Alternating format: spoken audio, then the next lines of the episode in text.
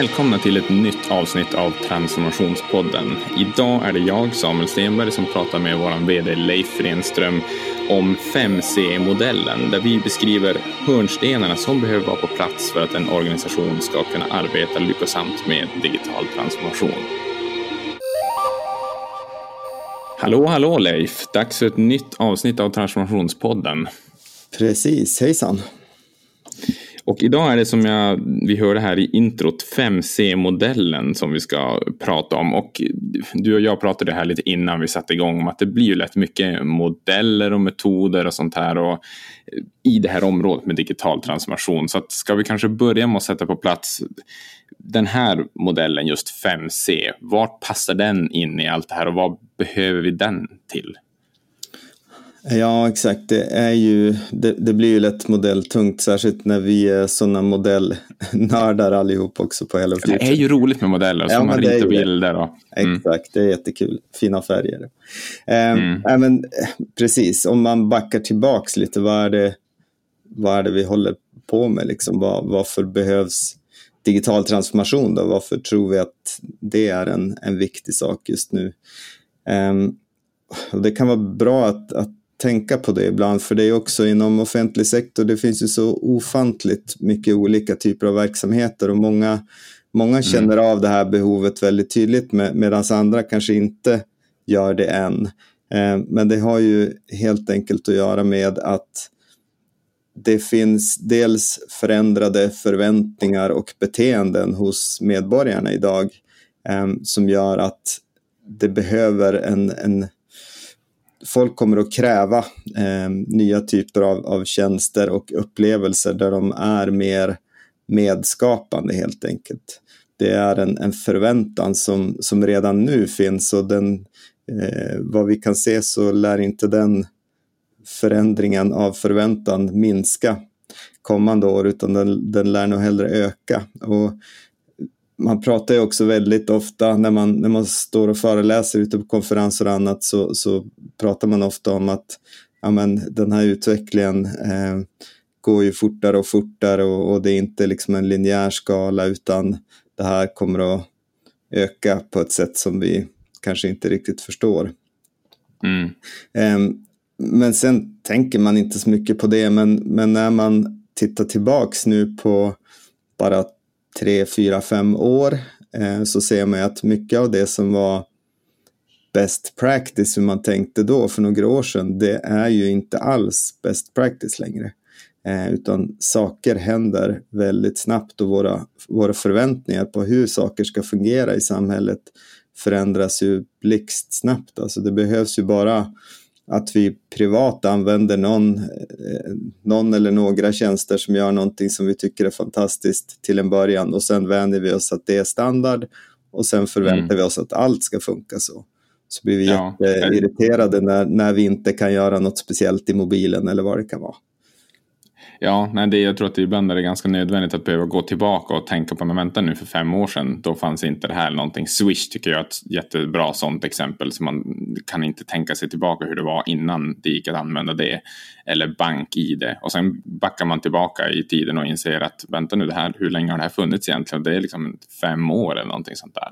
Ja, ja men visst så är det. Och jag, jag vet bara, här om veckan så, så hade jag fått en utbetalningsblankett till Hello Future som jag var tvungen att, att gå till, till banken och stå i kö och sen få träffa en handläggare, gå in på ett kontor och sätta mig, eh, visa lägg och så vidare för att få ut de här pengarna, och de skulle in på ett konto, jag fick skriva under en massa papper och det var så här, är det här, jag hade glömt att det var så här det gick till, för man är, mm. man är så van att allt sånt hanteras så smidigt idag, så när man får de här eh, det som var helt naturligt för bara tio år sedan, så, så känns det som en, det känns som att jag klev in i åttiotalet ungefär. Ja. Så att det, det här är ju viktigt att tänka på, att, att de förväntningar vi har som, som privatpersoner på, på både hur andra företag men också hur, hur samhällstjänsterna fungerar, de, de förändras, det flyttas fram hela tiden. Mm. Och dessutom är det ju så att väldigt många verksamheter inom offentlig sektor står ju också inför en, en rejäl utmaning vad det gäller demografin, att vi har eh, många äldre som, som kommer att behöva hjälp, stöd och vård och allt färre eh, arbetande människor som ska betala för den eh, omsorgen.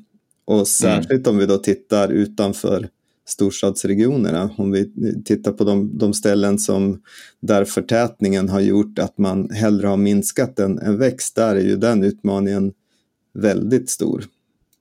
Mm, och det är också precis. Där man kan se att, att okej, okay, då har vi både, vi har en kombination här av högre förväntningar på vad, vad samhället ska kunna leverera, men samtidigt kommer vi ha minskade budgetar för att leverera det, så vi måste bli mycket mycket bättre till en mycket mycket lägre kostnad. Det är egentligen den utmaningen som, som uh, samhället står inför, och det är ju ingen enkel nöt att knäcka såklart. Nej, det låter ju då spontant helt omöjligt om man tänker hur man har tacklat det tidigare åtminstone. Att vad ska vi göra mer med mindre och vara smartare med mindre och så vidare. Och det är väl någonstans där då vi börjar komma in på vad som krävs för att kunna åstadkomma det då, att lyckas förändras trots att spelplanen ser ut som den gör. Så att det är väl någonstans där vi kan börja komma in på hur de här fem C-hörnstenar då passar in och behövs för en organisation. Ja, exakt. Så, så är det ju. Eh, det är, och det är också förklaringen till, till varför det krävs att man arbetar med innovation och inte bara jobbar med eh, kvalitetsarbete och att göra saker lite, lite bättre. Inom många områden kommer det att funka ett bra tag till att bara göra det man redan har lite bättre. Men inom vissa områden, exempelvis inom eh, socialförvaltningar och annat in, inom kommunerna, så kommer det att krävas ganska innovativa steg för att man ska klara den utmaningen. Man kommer att behöva jobba med, med andra metoder, innovationsmetodik helt enkelt. Mm, precis. Och då är det ju då också, för den här fem C-modellen beskriver ju lite grann, inte så mycket en tydlig metodik hur man ska jobba eller så, utan den beskriver ju mycket hur man behöver tänka och mera fundamenten som ska vara på plats innan du kanske tar dig an en metodik. Det kanske jag tycker är rättvist att beskriva det så. Ja, precis. Så, så kan man säga. Vi, vi brukar använda den för att egentligen checka hela tiden under, under en längre transformationsresa att, att vi täcker alla de här områdena, så att vi, vi jobbar på alla, alla bitar, för annars vet vi att det kommer uppstå problem. Eh, och jag kan säga lite kort här om, innan vi går in för djupt i modellen, att eh, mycket av det här är baserat eh, på någonting som heter The Change Equation, eh, som är en, eh, en, en förändringsmodell från en, en man som heter Tim Noster. Eh, så det kan också vara bra om man vill, vill läsa på lite om den och förstå bakgrunden, så kan man kika där. Mm. Och den, den går ut på att för att få en hållbar förändring så behöver man vissa saker. Man behöver ha en tydlig bild av vart man ska, man behöver ha eh, motivation att ta sig dit, man behöver ha förmågorna, man behöver ha resurserna och man behöver en plan. Eh, saknar man visionen, då får man förvirring. Saknar man motivationen, då får man motstånd. Saknar man eh, förmågan, då får man oro. Saknar man resurserna, då får man frustration. Och saknar man en, en tydlig plan, då, får, då händer ingenting. Så att, eh, utifrån den och en massa andra modeller såklart, så har vi då tagit fram den här fem C som vi tycker utifrån sättet vi arbetar beskriver, eh, säkrar upp att man har de här sakerna på plats egentligen. Mm, precis. Och vi kan ju ta de, de fem C då. De är ju på engelska här för att alla ska bli på C, det är väldigt viktigt. Eller hur? Eh, eh, så att då har vi då commitment, som handlar om dedikationen, eller vad ska man kalla det, till att eh, faktiskt eh, genomgå den här transformationen. Exakt, engagemanget brukar vi prata om. Engagemang, precis. Bra där. Och sen har vi kompass, alltså kompassen, som du pratar om, den här guidande visionen som pekar ut riktningen. Vart ska vi med vår förändring? Exakt. Och sen har vi clarity, klarheten, en strategisk klarhet i hur ska vi arbeta, eller vad exakt är det klarheten handlar om, skulle jag säga. Ja, men det är precis det. Det är egentligen en, att man har en strategi som, som går att förstå, att Att det finns någon slags, man kan se att okej, okay, det, det är på det här sättet vi ska arbeta för att, för att nå hit. Okej, okay, jag fattar. Det, det är egentligen mm. det som är clarity. Precis. Och sen det fjärde C är capabilities, alltså färdigheterna som man behöver, eller skillsen helt enkelt, översätta ett engelskt ord med ett annat engelskt ord. Eller hur? För, förmågor är ett bra, bra ord för det. Precis. Och vilka behöver man nu och över tid? Det är väl gans, ganska viktigt också att vi får in den här aspekten att man kan inte bara titta på vad vi behöver här och nu och rekrytera för vad som behövs göras till innan nyår, utan också över en lite längre tidsperiod. Exakt. Och det sista C är då culture, alltså kulturen, att man jobbar upp en kultur i organisationen som belönar experimenterande och skapar en kunskapstörst framför då lite mer att man förlutar för mycket mot då kanske stabilitet och säkerhet och de här kanske, ja, klassiskt väldigt högt värderade värdena kan man väl ändå säga då i offentliga organisationer. Mm. Ja, men så är det. Det, det är ju någonting annat att ha en förvaltande kultur eller att ha en utvecklande kultur. Mm. Det är två helt skilda saker skulle jag påstå. Ja, så där har vi våra fem C: commitment, compass, clarity, capabilities och culture. Så vi ska ju dyka lite djupare i de här, men vad tycker du, vad ska lyssnaren ta med sig när man hör lite mer om de här? Vad, ska man jobba in de här i någon särskild ordning i sin organisation, eller vad är det jag ska, vad är det jag ska göra med de här? Jag skulle, ja precis, jag, jag tänker så här att det man främst, om man lyssnar på det här och tänker okej, okay, okay, hur ska vi göra hemma hos oss, så börja med commitment. Mm. Eh, för det är, skulle jag vilja säga på, om vi skulle sätta på en, de tio, jag säga, de tio viktiga sakerna, men vi hade bara fem så att det blir dumt. Ja. Men, men, men commitment är, den är i stort sett ett av två och tre, för att utan commitment så spelar det andra ingen som helst roll. Mm. Saknar man commitment då kommer ingenting av det andra att, att fungera. Medan man kan vara lite svag på någon av de andra men ändå får det funka om man har tillräckligt med commitment. Så att den är, ja, den är, jag kan inte nog understryka hur viktig den är. Eh, och det är det första vi, vi tittar efter när vi När vi börjar jobba med, med en kund, oavsett om det är offentlig sektor eller privat sektor, så liksom måste vi säkerställa att det finns commitment där. För gör det inte det, då, då ödslar vi bara tid och pengar. Ja, precis. Ja, den är ju överst här, så vi kan väl djupdyka lite i, i commitment här nu. För jag tänker också att eh, det, det kan man inte råka ut för det här att det låter som att alla är ombord och en ledningsgrupp eller verksamhetsledning kan säga att ja, men det här blir bra och fortsätt med det där, och sen när det kommer till någon sorts kritisk punkt så visar det sig att här fanns det inget stöd och så där. Så hur försäkrar jag mig om att jag verkligen har stöd och inte någon sorts läpparnas bekännelse till något som står i en strategi eller någonting i den stilen? Mm. Ja, det, det är ju inte helt enkelt, för att Nej. ganska ofta så, så har man ju kanske någon funktion. Det är därför jag pratade i, i tror jag i det första avsnittet av podden, det här med digitaliseringsavdelningarna. Mm. Det är därför som, som vi brukar flagga upp det som en, det kan vara en fara ibland, för att det kan hända att man har delegerat en del av det här ansvaret till, till någon som ska ta hand om digitaliseringsfrågorna. Och det kan skapa en situation där en digitaliseringsavdelning eller en eh, någon C I O eller I T-chef eller någonting tycker att det här är otroligt viktigt eh, och, och kanske kontaktar någon som oss eller drar igång olika initiativ. Men ledningsgruppen, om vi säger att det är, om, om vi tar en kommun som ett exempel, eh, att kanske förvaltningsledningen inte riktigt är så ombord. Alltså de, de kanske, mm. ja, ja, du har ju en budget för att göra ditt jobb så. Men när det jobbet börjar innebära förändrade arbetssätt, eh, kanske nya typer av lokaler, att helt förändra sättet man arbetar på egentligen, då, då krävs det ett enormt commitment från den ledningsgruppen för att man ska få igenom och börja kunna testa de grejerna. Och Där, där ser vi ofta att det finns eh, en mismatch, att det finns ett enormt driv någonstans i organisationen men inte nödvändigtvis i ledningsgruppen. Och då måste man backa tillbaks och, och vara väldigt noggrann med att eh, åtminstone sin eh, jag skulle säga förvaltningsledning måste vara hundra procent redo för det här, peppade mm. och vad det här ska vi göra. Oavsett, vi vet inte hur, men vi ska bara, det här ska vi göra.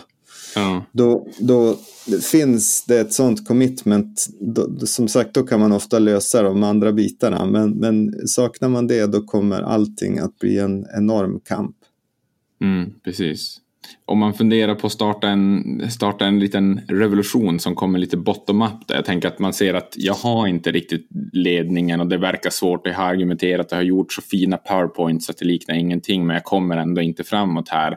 Och så börjar man få med sig kollegorna på golvet och ute på sin förvaltning och tänka att de kommer att ändra sig. Alltså, vad, vad säger du om den strategin, så att säga?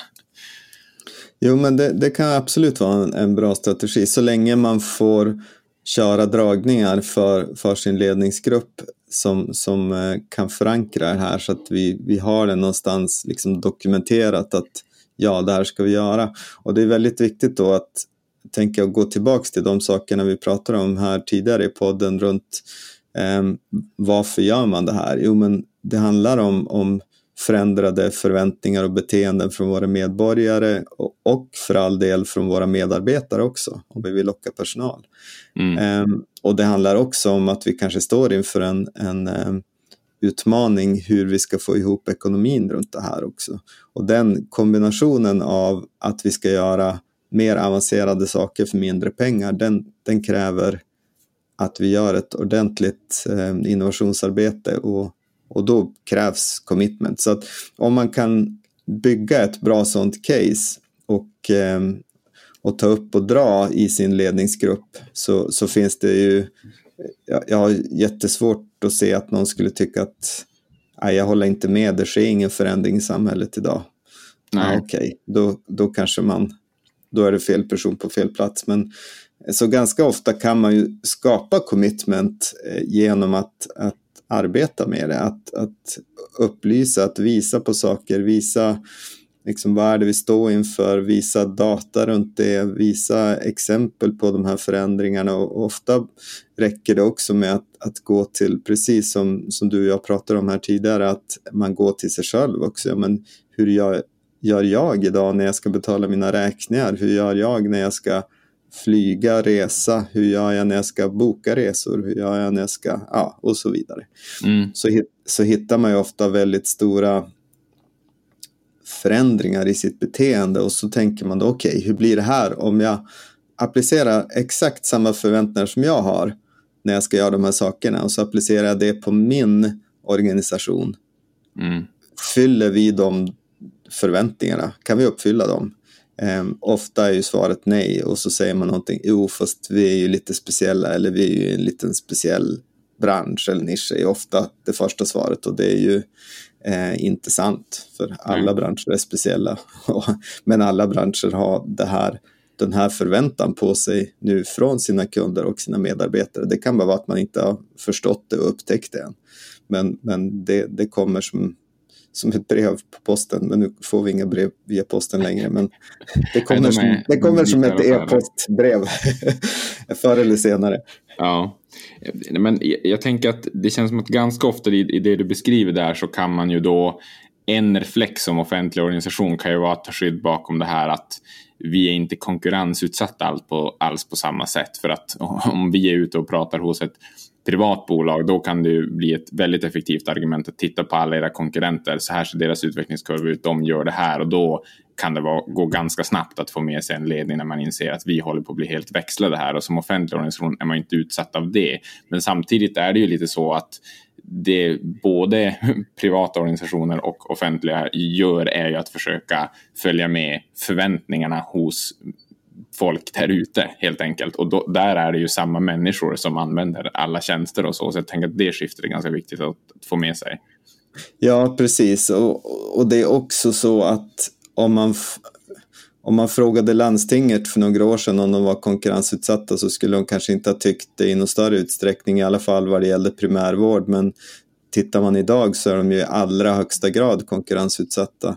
Mm. Kry, Kry, min doktor och alla de typerna av tjänster har ju ställt till kaos, kan man väl nästan beskriva det som, i, i den världen, på grund av att privata initiativ hittade liksom ett smartare sätt att göra primärvård på ett sätt som ger en mycket bättre användarupplevelse till ett mycket lägre pris. Precis det vi pratade om här innan. Mm. Alltså det, det är ett exempel på, jättebra exempel på hur man kan göra det.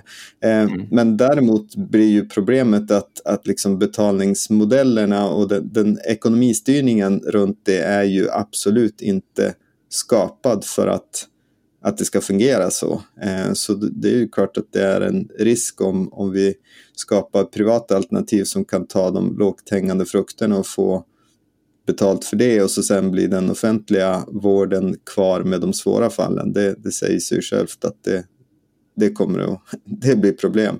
Eh, men så ja, vi brukar resonera så här att förmodligen är det så att det mesta som offentlig sektor gör kommer att konkurrensutsättas eh, av olika typer av privata lösningar.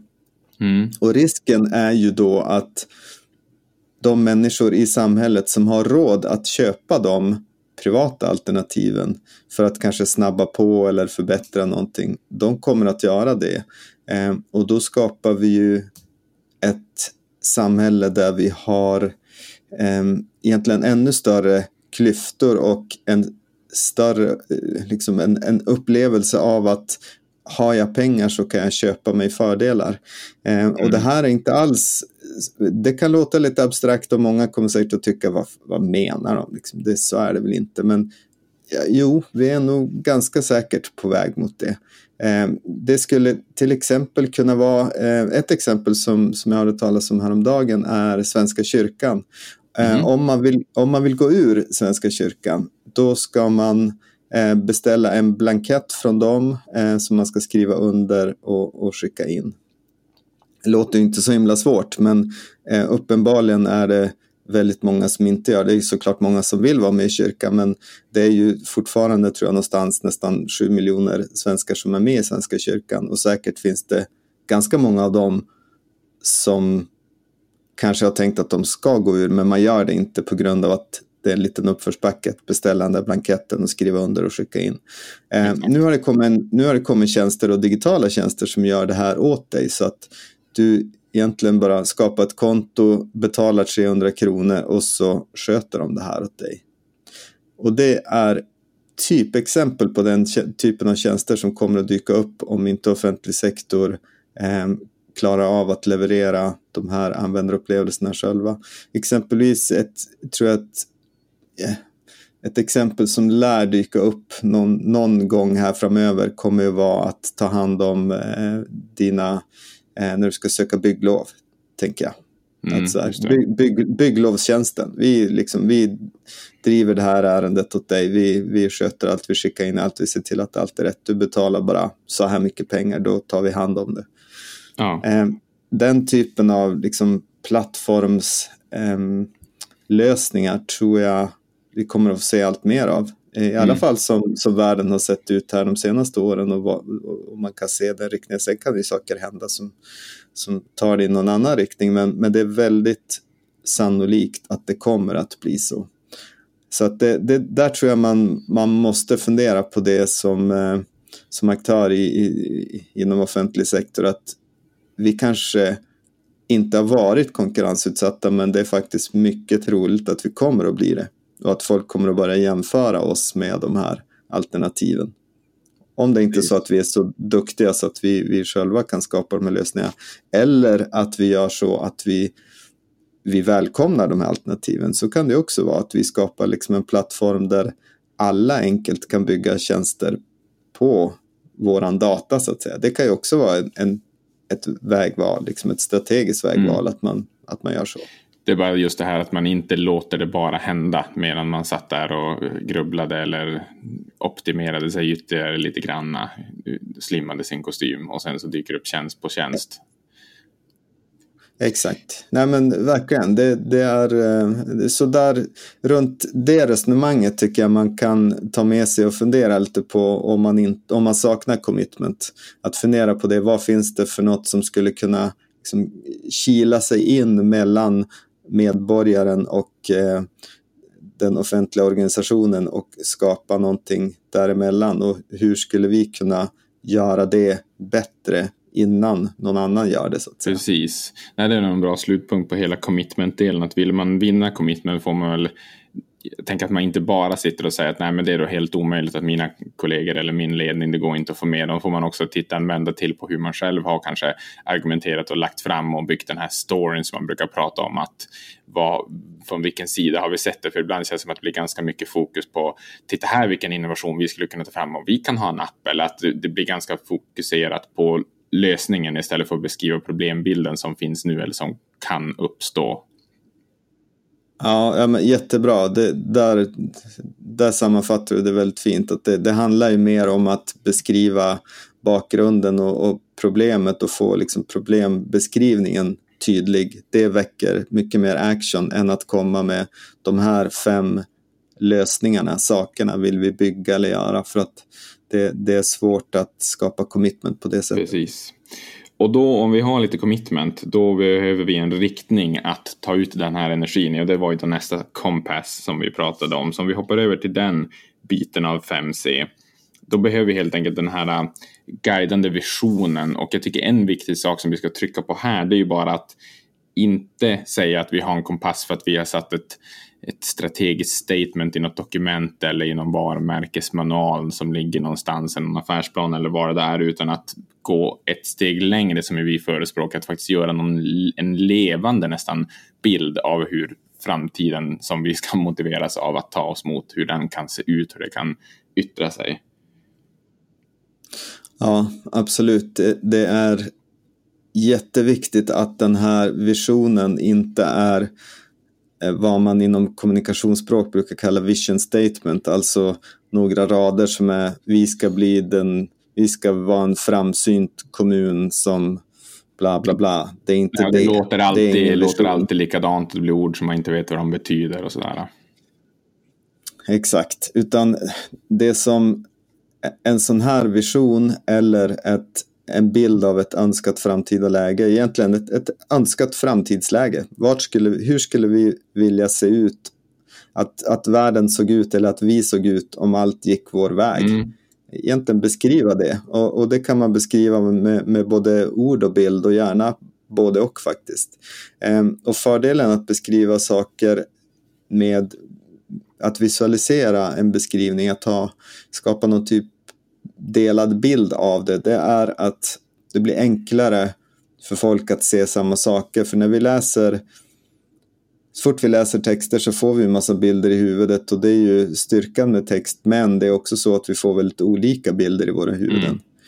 Så har man en, en sån lite vag text som alla köper, och så sen ber man alla i rummet beskriva vad det är de ser när de läser den texten, vad, vad är det de föreställer sig, så får man oftast, har man fem personer så har man oftast fem helt olika bilder av vad, vad det där är för något. Ja.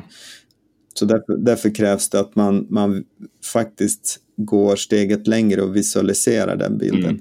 Och, och dessutom är det viktigt att man gör det på en på den nivå som är relevant. Eh, man kanske har en, en kommunövergripande vision eller en förvaltningsövergripande vision, eller ett, om man är ett eh, ja, beroende på vilken organisation man är, men man behöver göra den på den nivån där den kan göra någon nytta. Så pratar vi, om vi igen tar en social förvaltning som en, ett exempel, så kanske äldreomsorgen behöver göra en egen vision av, av hur den ska se mm. ut.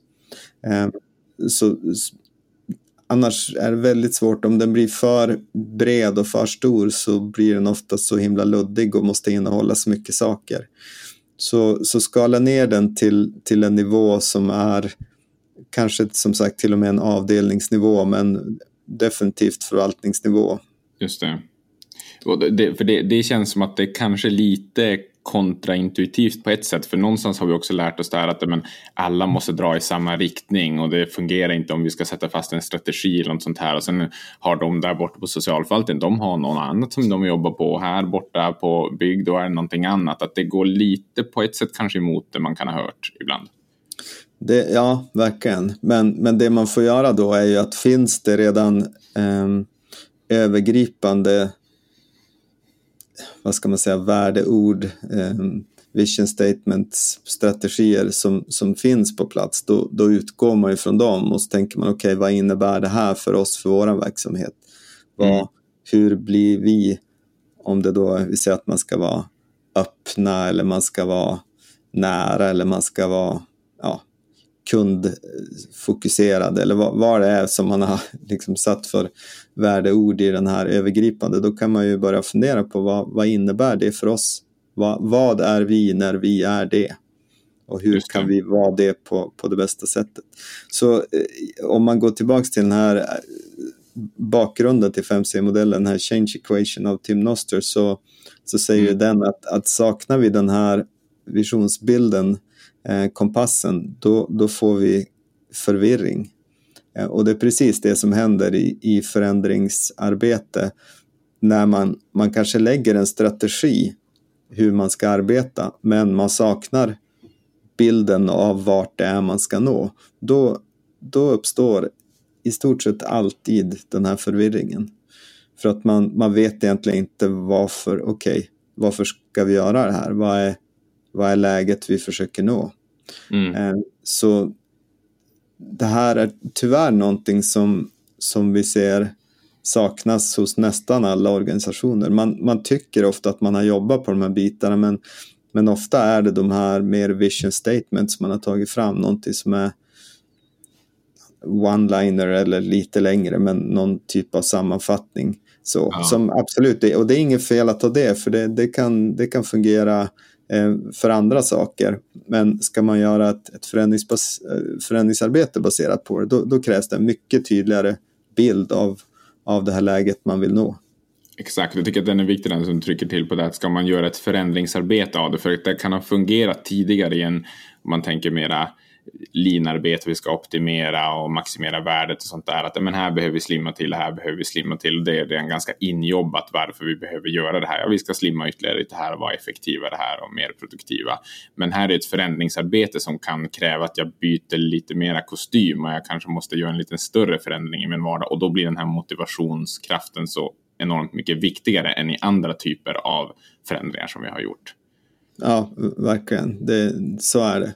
Det är ju ett stående, stående sak man, man hör om förändring är ju att vi människor inte tycker om förändring. Men eh, jag tycker inte att det stämmer. Nu är det här min personliga åsikt, men mm. jag menar, vi, vi förändras ju konstant, alltid, och vi har ofta inte så stora problem med det egentligen så länge vi vet att den förändringen som sker, att vi har varit med att välja den och att den är till någonting bättre, då, mm. då gillar vi ju ofta förändring. Det är klart att vi inte tycker om förändring som drabbar oss och som gör att saker blir sämre, det, det är ju helt naturligt, det, det tycker vi inte alls om, men, men kan vi vara med och påverka och kan vi se att ja, men det här kan nog bli, det här kan nog bli bättre än, än det vi har idag, då, då är de flesta människor jättesugna på att vara med om en, en förändringsresa. Inte alla såklart, men de allra flesta är det.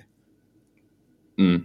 Nej, och just det här att få det visuellt och verkligen visa och jobba på alla möjliga sätt som man kan. Jag tänker att nu är den tekniken inte riktigt där än, men snart kanske vi ganska enkelt kan göra en liten V R-simulering. Att tänk när det ser ut så här när man kommer in och ska ha sitt första möte med någon av våra här. Alltså att man kan verkligen göra saker konkreta så man kan ta på dem. Jag brukar tänka i det här fallet på, tänk om man skulle sälja hus, om du går ut på Hemnet och ska leta ditt nästa boende. Det fanns inga bilder, ingenting, utan en lång speslista vad som fanns i det här huset, jämfört med att göra det alla gör, nämligen klicka runt på de här tillrättalagda mäklarbilderna så man kan se sig själv bara, wow, där vill jag bo, och titta där ska min läshörna, och gud vad mysigt det där ser ut, jämfört med speslistan som ingen som kommer vilja ta ett dyrt lån och jobba lite hårdare för att kunna ha råd med den. Nej. Nej men verkligen, jättebra exempel, det, det är ju precis så. Om vi skulle utgå från, eller några så här lösa värdeord, jag ska köpa en, en lägenhet i en fastighet, och så säger fastigheten säger att vi är en eh, liksom framsynt eh, bostadsrättsförening som vill ha högt i tak. Ja, ja okej. Okay. Ja, det sa ju mig väldigt lite om hur faktiskt, hur kommer det att se ut när jag bor där. Eh, så att det är superbra som exempel. Vi, vi behöver de här visuella guiderna. Vi behöver få se och förstå, okej, okay, men hur, hur blir det här egentligen? Mm. Och desto tydligare man kan vara i det, desto bättre kommer det att funka som, som en kompass. Exakt. Och sen kan man också säga att jag menar, den kompassen är, det behöver inte vara så dramatiskt. Det här kan man ta fram ganska snabbt utifrån det man vet idag. Och det, det är inte så att den behöver ligga fast för evigt, utan när man får ny kunskap och testar lite saker och vet vad som funkar och inte funkar, då kanske man reviderar den. Så man kanske tittar över den varje halvår eller åtminstone varje år och ser okej, vad kan vi utifrån det vi har lärt oss nu, hur kan vi förbättra och uppdatera den här bilden? Exakt. Ja, man vill ju alltid uppdatera den och se till att den är så lockande som möjligt. I och med att det är en bild av framtiden så har man ju alltid möjligheten att ändra den. Det är ju, återigen, det är ju inte en specifikation på vad som exakt kommer att bli framtiden, utan bara vad är det som kan driva oss framåt så mycket som möjligt här och nu. Så ändrar vi det. Ja, exakt. Och den ska ju vara, som sagt, motiverande och, och eh, det, det är viktigt liksom, att den, den, ska, den ska väcka lite sådär kraft och vilja att ja, men det här ska vi, det här känns kul, det här ska vi jobba exakt. På. Exakt. Vårt tredje C är clarity, och här har vi ju redan i tidigare avsnitt av Transformationspodden pratat en del om olika modeller, till exempel three box modellen som ju vi eh, håller väldigt högt och väldigt användbar. Men här är det just vilka, eller mer exakt hur ska vi arbeta för att komma framåt mot den här bilden kanske då som kompassen har målat upp. Eh, vad tycker du är viktigt att trycka på här under clarity-delen? Precis, clarity är ju just hur ska vi, egentligen strategin, hur ska vi jobba för att nå hit? Och det som är, är skillnad då när man jobbar med digital transformation och, och jobbar mer med innovation kanske än, än med eh, bara att ta små, små steg hela tiden, är att man vet ganska lite om det här framtida läget. Så därför behöver vi ha en en strategisk tydlighet eller en, en strategi som visar hur vi ska jobba med innovation. Hur ska vi utforska oss fram till, till mot den här visionen? Och vi kommer ju förmodligen aldrig att nå visionen, för då är, det ju, då är den ju mer ett mål än en vision. Så den kommer ju att flyttas hela tiden. Men vi behöver ha ett, ett tydligt arbetssätt hur vi ska, hur vi ska ta oss an det här. Um, så det är ganska annorlunda mot, för om vi lägger en strategi för någonting vi ska göra om sex månader framåt, någonting konkret vi ska nå där vi har mätbara mål, så det är ju tämligen enkelt. Då kan vi bryta ner saker och vi, vi kan eh, sätta ja, men tydliga mätpunkter f- som utgår från vad vi har idag. Men när mm. vi ska jobba med mer av det här framtidsarbetet, egentligen skapa låda tre kan man ju säga, det här är låda tre arbete. Mm. Och för er som inte förstår vad jag pratar om nu, får gå tillbaka och lyssna på three box modellspodden. Men då, då krävs lite an, ett annat sätt. Vi måste kunna vara, som sagt, flexibla och jobba utforskande, men vi behöver en struktur för det, och det är egentligen att beskriva den strukturen som, som clarity handlar om, så att alla förstår att okej, okay, när vi gör det här, då är det en del av det här systemet som ska leda oss hit. Så att man, man förstår sin roll i det hela. Mm, precis. Och just det här att det behövs andra modeller. Man tittar på den här framtidsbilden som får en att salivera. Och sen tänker man, vänta, hur ska vi komma dit med dagens struktur och så? Då är svaret ofta att det kan vi inte. För att komma till just den där framtids, då behöver vi en helt annan typ av eh, strategisk struktur som vi följer mm. faktiskt. Exakt. Men man behöver ju då, vi brukar säga det här att man måste, det måste finnas den här strategiska klarheten så att vi vet här vad är vi följer för arbetsmodell. Men hur vida spridd tycker du att den behöver vara? Om vi har femtonhundra pers i vår organisation, måste varenda person förstå det här och inse att ja, men just det, vi tänker ju lite freebox här och vi tänker så. Eller hur spridd behöver en sån här modell vara för att man kan säga att nu är det etablerat vad vi följer för strategi i vår organisation? Ja, så här brukar vi säga att, att tänk stort men börja litet. Så mm. om, man, om man i tänk stort skulle kunna lägga in då att jo, det är bra om alla femtonhundra exakt förstod det här och, och hade helt koll på vilka modeller vi använder och, och hur det strategiska ramverket ser ut och så vidare. Det är toppen. Men börja inte med att försöka få femtonhundra pers att förstå det, för då, då kommer man ha en, en ordentlig uppförsbacke. Utan mm. börja litet, låt eh, se till att, att ledningsgruppen eh, och några viktiga nyckelpersoner som är utförare och som, som leder de här processerna, att de ska kunna rabbla det i, i sömnen i stort sett. De ska veta exakt hur det är vi ska arbeta, hur ser liksom det här programmet ut kommande året för hur vi ska arbeta mot det här. Men, mm. men utanför den gruppen, ja, det får vi ta undan för undan egentligen och, och liksom ta grupp för grupp utifrån vilka vi tycker är viktigast just nu som kommer att bli mest inblandade. Så att starta litet, som sagt, det, det är mycket bättre än att gå ut och berätta för femtonhundra personer att nu ska vi göra ett stort förändringsarbete och nu ska det bli så bra, för att det skapar bara felaktiga förväntningar och förhoppningar som är väldigt svåra att leva upp till, och så blir folk besvikna när det här inte händer över en natt. För det här är ju mm. ingenting som, som går snabbt, det här är ju något man jobbar på väldigt målmedvetet och, och strategiskt under flera års tid. Det är ju mm. det är ju ett nytt sätt att arbeta egentligen. Så att det är bättre att, att smyga in det och att, att blanda in de människor som är mest relevanta för den processen där den är just nu, och, och plocka in undan för undan. Det är vår absoluta rekommendation. Och det här rimmar ju ganska tydligt med det vi pratade om tidigare när vi pratade om commitment, att eh, en strategi och sådana här saker när de ska spridas ut i organisationen, att det behöver ju också vara på olika sätt. När man sitter i en ledningsgrupp och sätter upp olika punkter och konstaterar saker sinsemellan, så kan de ju betyda något helt annat. Det går ju inte att bara dra upp det på en PowerPoint och sen samla de här femtonhundra i någon jätteaula och köra den rakt ut, utan att det behövs kanske förankras på lite tydligare sätt. Vad innebär det här för er, precis ni trettio som sitter här? Och så man får, får det berättat för sig på det sätt som passar ens egen kontext på något sätt.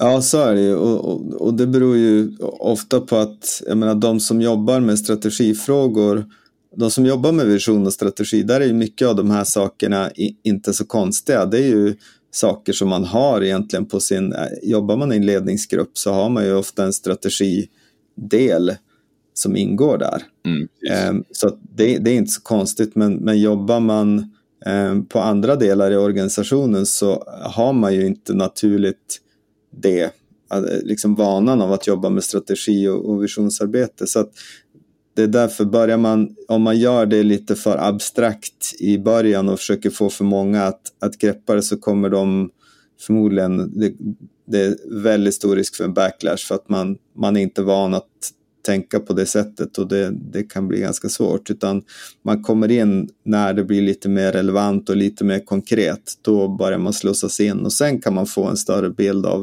okej, okay, det här vi gör nu, det är en del av den här helheten. Okej, okay, ja men då fattar jag, då, då vet jag vart liksom, jag är med och bidrar här, och jag kanske inte förstår allt som görs på alla ställen, men jag vet att här är min, mitt sätt att bidra till, till den här helheten. Precis.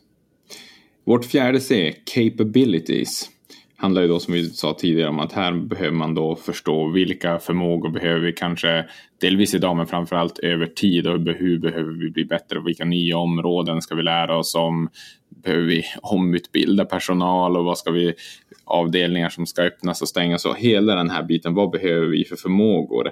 Och eh, jag tycker en intressant ingång här är kanske att prata just om att det här handlar inte om att göra en lista på följande personer med följande förmågor behöver vi anställa, utan att tänka mycket större över hur ska vi få till oss de här förmågorna, ska vi hyra in dem, anställer vi mjukvara så att säga som löser det här problemet åt oss, att man inte bara tänker rekrytera, rekrytera, rekrytera.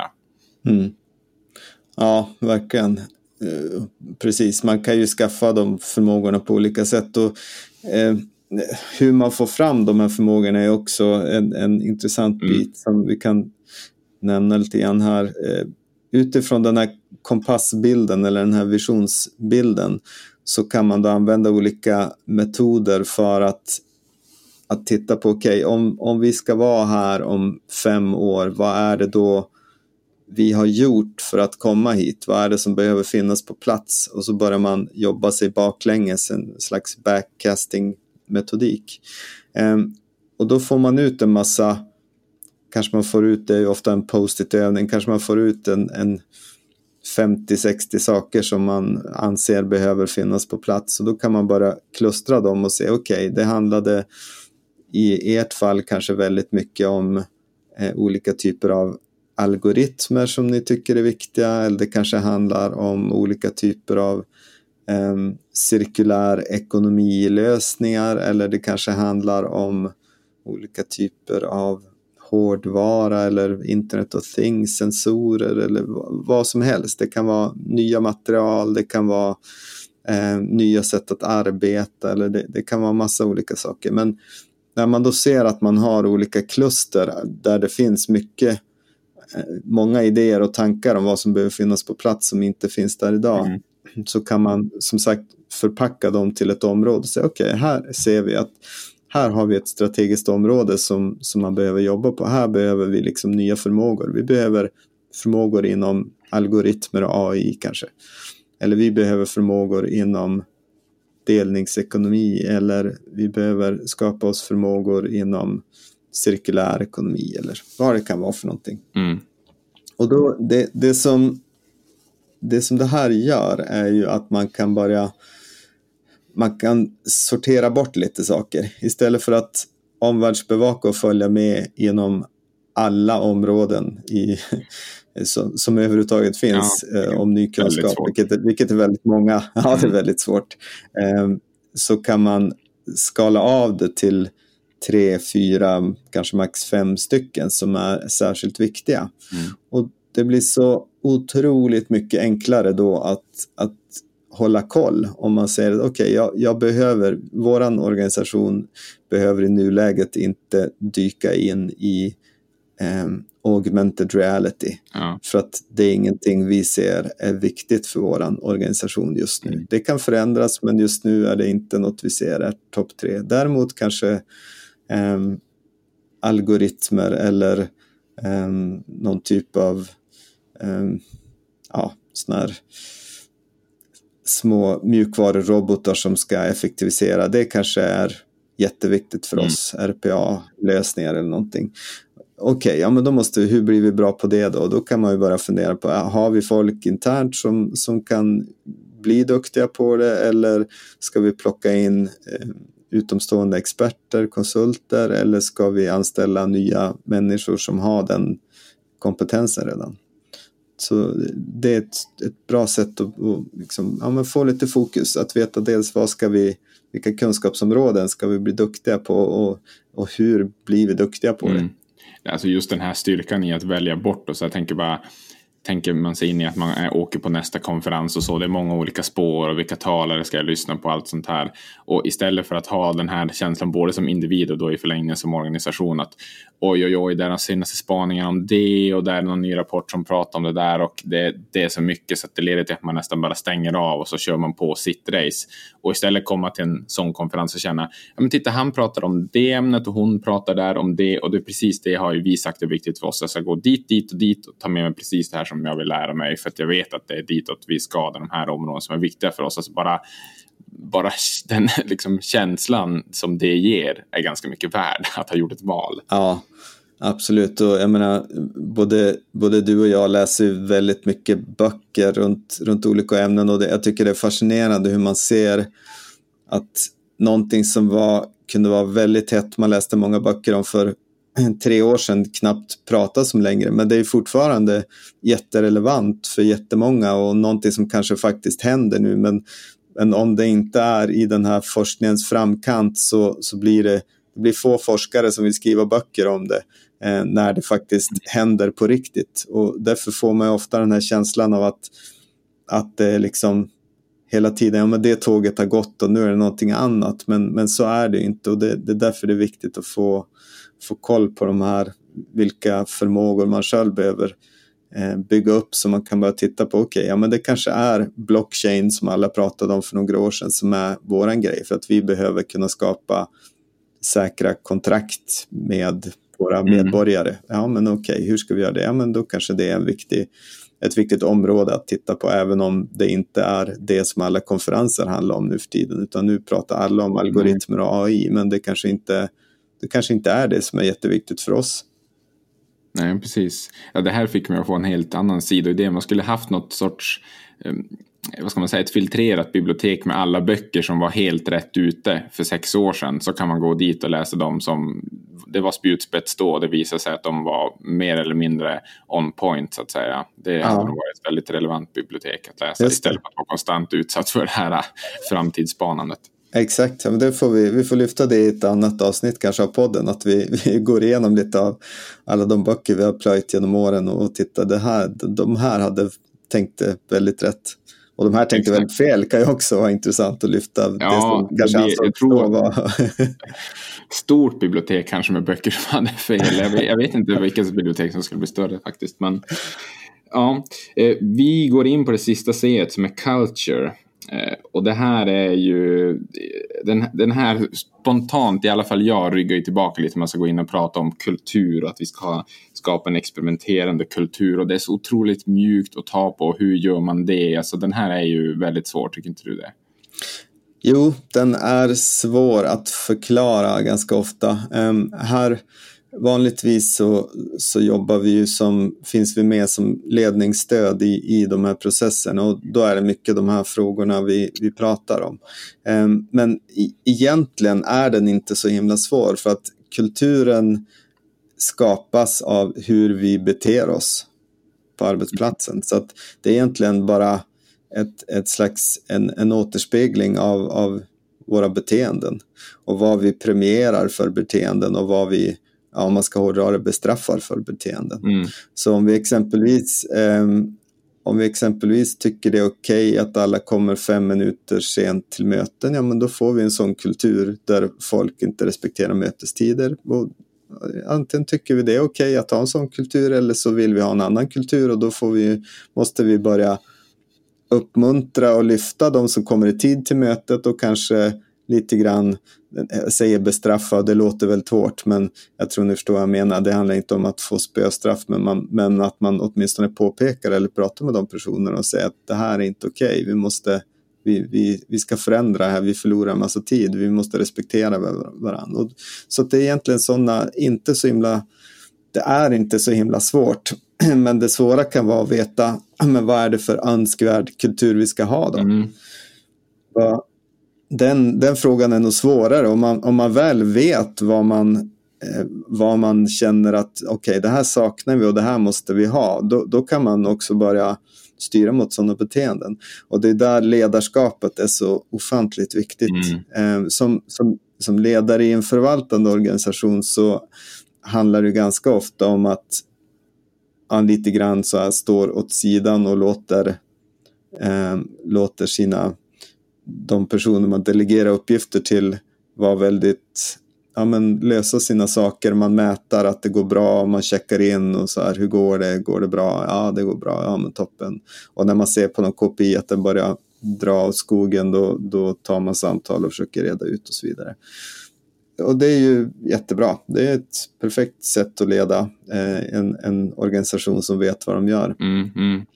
Men Men om vi går in i de här förändringsprocesserna eh, så blir det någonting helt annat. Då, då krävs det helt plötsligt att, eh, att ledningen, att ledarna eh, visar hur man ska göra. Så istället för att sitta på sidan och, och vara, vara coachande, så krävs det att man kanske går in mitt, mitt i ringen och syns med strålkastarljuset på och börjar agera på det sättet som man vill eh, uppmuntra till att andra ska agera på. Mm. Och det är ofta in, det är inte så enkelt, för att det, det kan vara någonting helt nytt för, för en ledare i en organisation att börja bete sig på det sättet, att, att faktiskt förstå att okej, okay, jag, jag har rampljuset på mig, hur jag agerar runt de här frågorna, det är det som avgör vilken kultur vi får. Mm. Om jag exempelvis avbryter någon i Som, som har idéer och säger att nej, men det där är ingen bra idé, det här har vi testat förut, ja men då,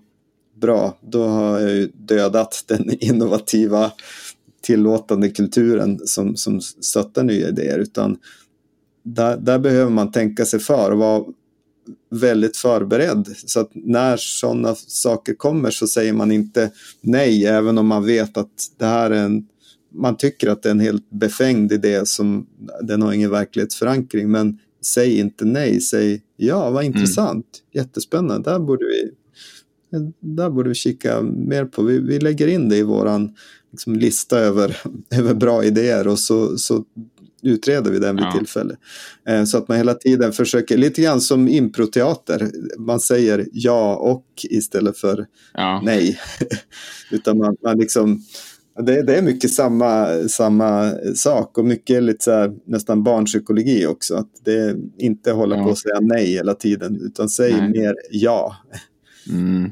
Och i, i den liknelsen så tror jag vi har fångat väldigt mycket av hur faktiskt jobbig man kan tänka sig att den här omställningen är. Men jag, man tänker att jag har suttit i en offentlig organisation här som en chef och jobbat, och nu sitter Leif här och liknar med improteater som jag ska ge mig ut på. Att då förstår man att det är ungefär den typen av kanske obekvämlighet som man ska göra sig redo på om man ska leda en sån här process. Att det går inte att sitta bakom datorn i sitt vanliga skick och fortsätta på samma sätt, utan det är ut på lite hal is, och det måste man bli bekväm med.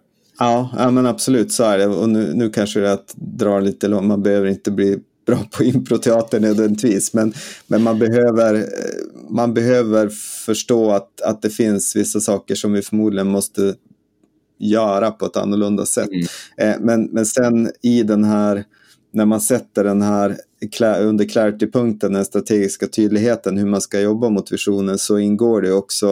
Eh, att använda sig av bra innovationsmetoder och annat som faktiskt också gör att den här kulturen kommer att förändras genom att man jobbar på nya sätt. Mm. Så, så genom att göra på nya sätt och, och se att vänta nu, det här var ju ett mycket bättre sätt att göra det. Så här borde vi alltid göra.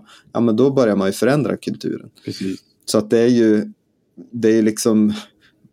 Det är det man egentligen måste förstå runt kultur, att kultur är vad vi gör på dagarna. Det är hur vi förhåller oss till varandra, hur vi pratar och vad vi accepterar och vad vi som sagt säger till att nej, sådär.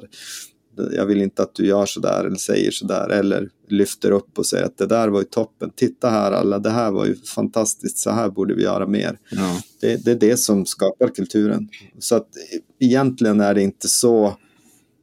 komplicerat som man ibland vill få det att låta som. Men det är för det är såklart inte enkelt att göra, för att man ska ju trots allt hålla en linje över tid på det. Det, är, det räcker inte att man gör det bra vid ett event, utan man, man ska göra det bra även när man kommer på jobbet och är stressad och trött och så vidare. Ska man försöka agera utefter hur man vill att, att ens medarbetare ska agera. Mm.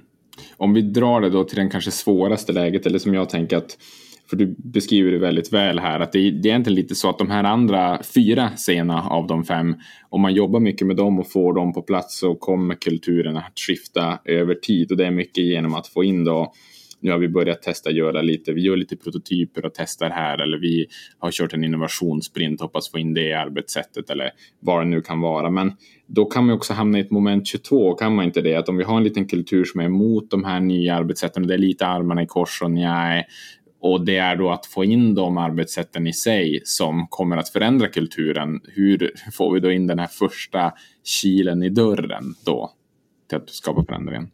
Ja, men det handlar ju väldigt mycket om att göra. Att lära genom att göra.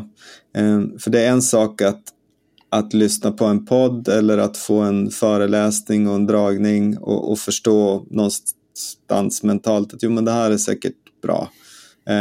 Men det är någonting helt annat när man gör och tränar och upplever det. Mm. Där ser vi ett exempel på... Ja, men du vet, när vi har gjort sprintar och annat, så hur, hur folk reagerar när, man, när de är med på användartester exempelvis. Det är en ja. typisk sån... Ögonöppnare. Att, alltså det, ja, men verkligen en ögonöppnare och någonting som...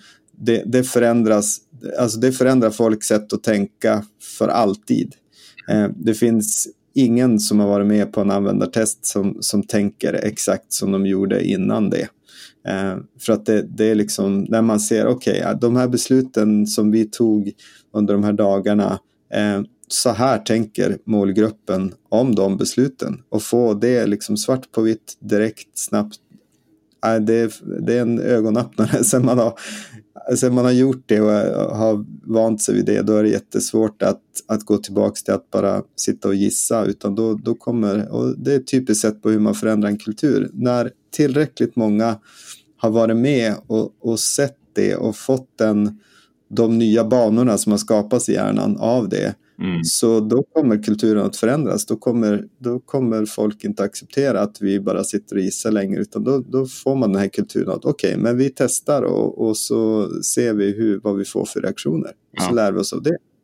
Och den är ju så pass enkel. Jag förstår att det kan vara en lite annorlunda sätt att tänka och som sagt lite obekvämt att göra om man är helt ovan med att göra användartester och sådär. Men det finns ju väldigt bra guider, bland annat för oss där vi också har pratat om sådana saker. Att det, det behöver inte vara så komplicerat att sätta upp några små användartester. Och det är ju ett jättebra, om man vill sätta igång den här förändringen, jättebra plats att börja på och inte börja med att tänka oj nu ska vi in förändra kulturen eller oj nu ska vi ta fram en framtidskompass och det låter komplicerat, men vi ska bara börja med att göra några små tester och så ska jag visa det för den och så ska jag visa det för den och sen har vi satt den här ögonöppnande bollen i rullning förhoppningsvis. Ja, exakt. Och, och vi kommer att prata om, eller ja, vi pratar om det i andra avsnitt också, mer runt den här designbaserade innovationsmetodiken och innovationssprinter och designsprinter och annat som, som vi bygger på det tänket. Eh, just det här med att, att prototypa någonting, testa det med användare och se reaktionen väldigt snabbt. Eh, får vi en acceptans för det här eller stretar de emot den? Är ju, eh, det, det är ju egentligen det grundläggande i, i hela vårt sätt att jobba med, med digital transformation och, och även som de bästa Eh, organisationerna i världen jobbar med förändring, så, så jobbar man idag eh, med olika typer av designbaserade innovationsmetoder. Det, det är det som är top of the line i, idag. Det kanske är annars om fem år, då kanske det finns någonting ännu bättre, men, men idag är det det som, som gäller. Exakt. Och har man då följt de här scenerna som vi har lagt ut också, då kommer man också att ha, ska man säga, känselspröten ute när de här nya metodikerna dyker upp och de som förfinade, de, de böckerna som hade rätt och så vidare, då kommer man att kunna haka på de tågen när man har det här eh, arbetssättet och de här fundamenten på plats som vi har pratat om i den här podden. Ja, eller så lyssnar man vidare på podden, då kommer man alltid att ha, ha lite koll på vad som är vad som är bra, bra sätt att göra just nu. Exakt. Så att bra. Vi, vi, vi löser ju det. Bra plugg där för framtiden. Exakt. Så helt enkelt fortsätta lyssna på Transformationspodden om man vill ha mer insikt i vad som krävs för att offentliga organisationer ska lyckas med den här digitala transformationen som är så nödvändig som jag pratat om. Men jag tror att där sätter vi punkt. Det finns ju som sagt så mycket att säga om allt det här, men jag tycker att vi har sammanfattat hela fem C-modellen här på ett bra sätt. Och eh, om man har någon följdfråga, Leif, på allt det vi har pratat om här, vart tycker du man kan vända sig då? Ja, man kan skicka ett mejl till mig på leif at hellofuture punkt se exempelvis, så, så kan vi ta det därifrån. Eh, eller så kan man gå till våran, våran eh, sajt och läsa. Vi har en del artiklar i, i ämnet också. Um, och, och det kan väl vara som sagt det som fem C-modellen, man behöver kanske inte se den, om vi sammanfattar lite, behöver inte se den som något nu ska jag göra fem C-modellen, utan det är mer ett sätt att man, man kan kika på den och så funderar man på, täcker vi in alla de här områdena i, i det arbete vi gör, i vårt förändringsarbete, har vi, har vi commitment, har vi koll på vart vi ska, eh, är vi tydliga hur vi ska jobba, vet vi vilka förmågor, nya förmågor vi kommer att kräva på den resan, och jobbar vi varje dag med att skapa en mer tillåtande kultur som gör att vi, vi vågar utforska mer. Om man hela tiden bara checkar tillbaks till den och, och liksom kolla, ja men vi har, vi har lite koll på de här sakerna, det, det, det funkar, då, då har man kommit väldigt långt faktiskt. Då, då låser man upp mycket av, av de problemen som kan uppstå annars. Exakt, nej det är som med så mycket annat som vi pratar om här i podden, så är det inget som man kan säga att man har börjat med nu och det ska vara klart till jul eller någonting sånt där, utan det går i cykler, något man hela tiden behöver fundera på. Det blir inte färdigt, hur jobbigt den kan låta att aldrig bli klar med sin kultur eller någonting, så vet man att det måste ständigt pågå och förnyas och utmanas. Ja, så länge vi har människor i organisationerna i alla fall, så, så kommer det nog vara så att det, det, vi måste jobba med det. Ja, precis. Och när hela organisationen är an- av robotar, då, eh, då får vi återkomma med ett nytt avsnitt. Eller hur? Då, då, Då, får, då gäller det bara att tweaka algoritmen istället. Ja, precis. Men då tackar vi för oss nu. Tack så mycket, Leif, för dina visdomar idag. Tack själv, Samuel. Och tack till alla som har lyssnat och på återhörande i Transformationspodden.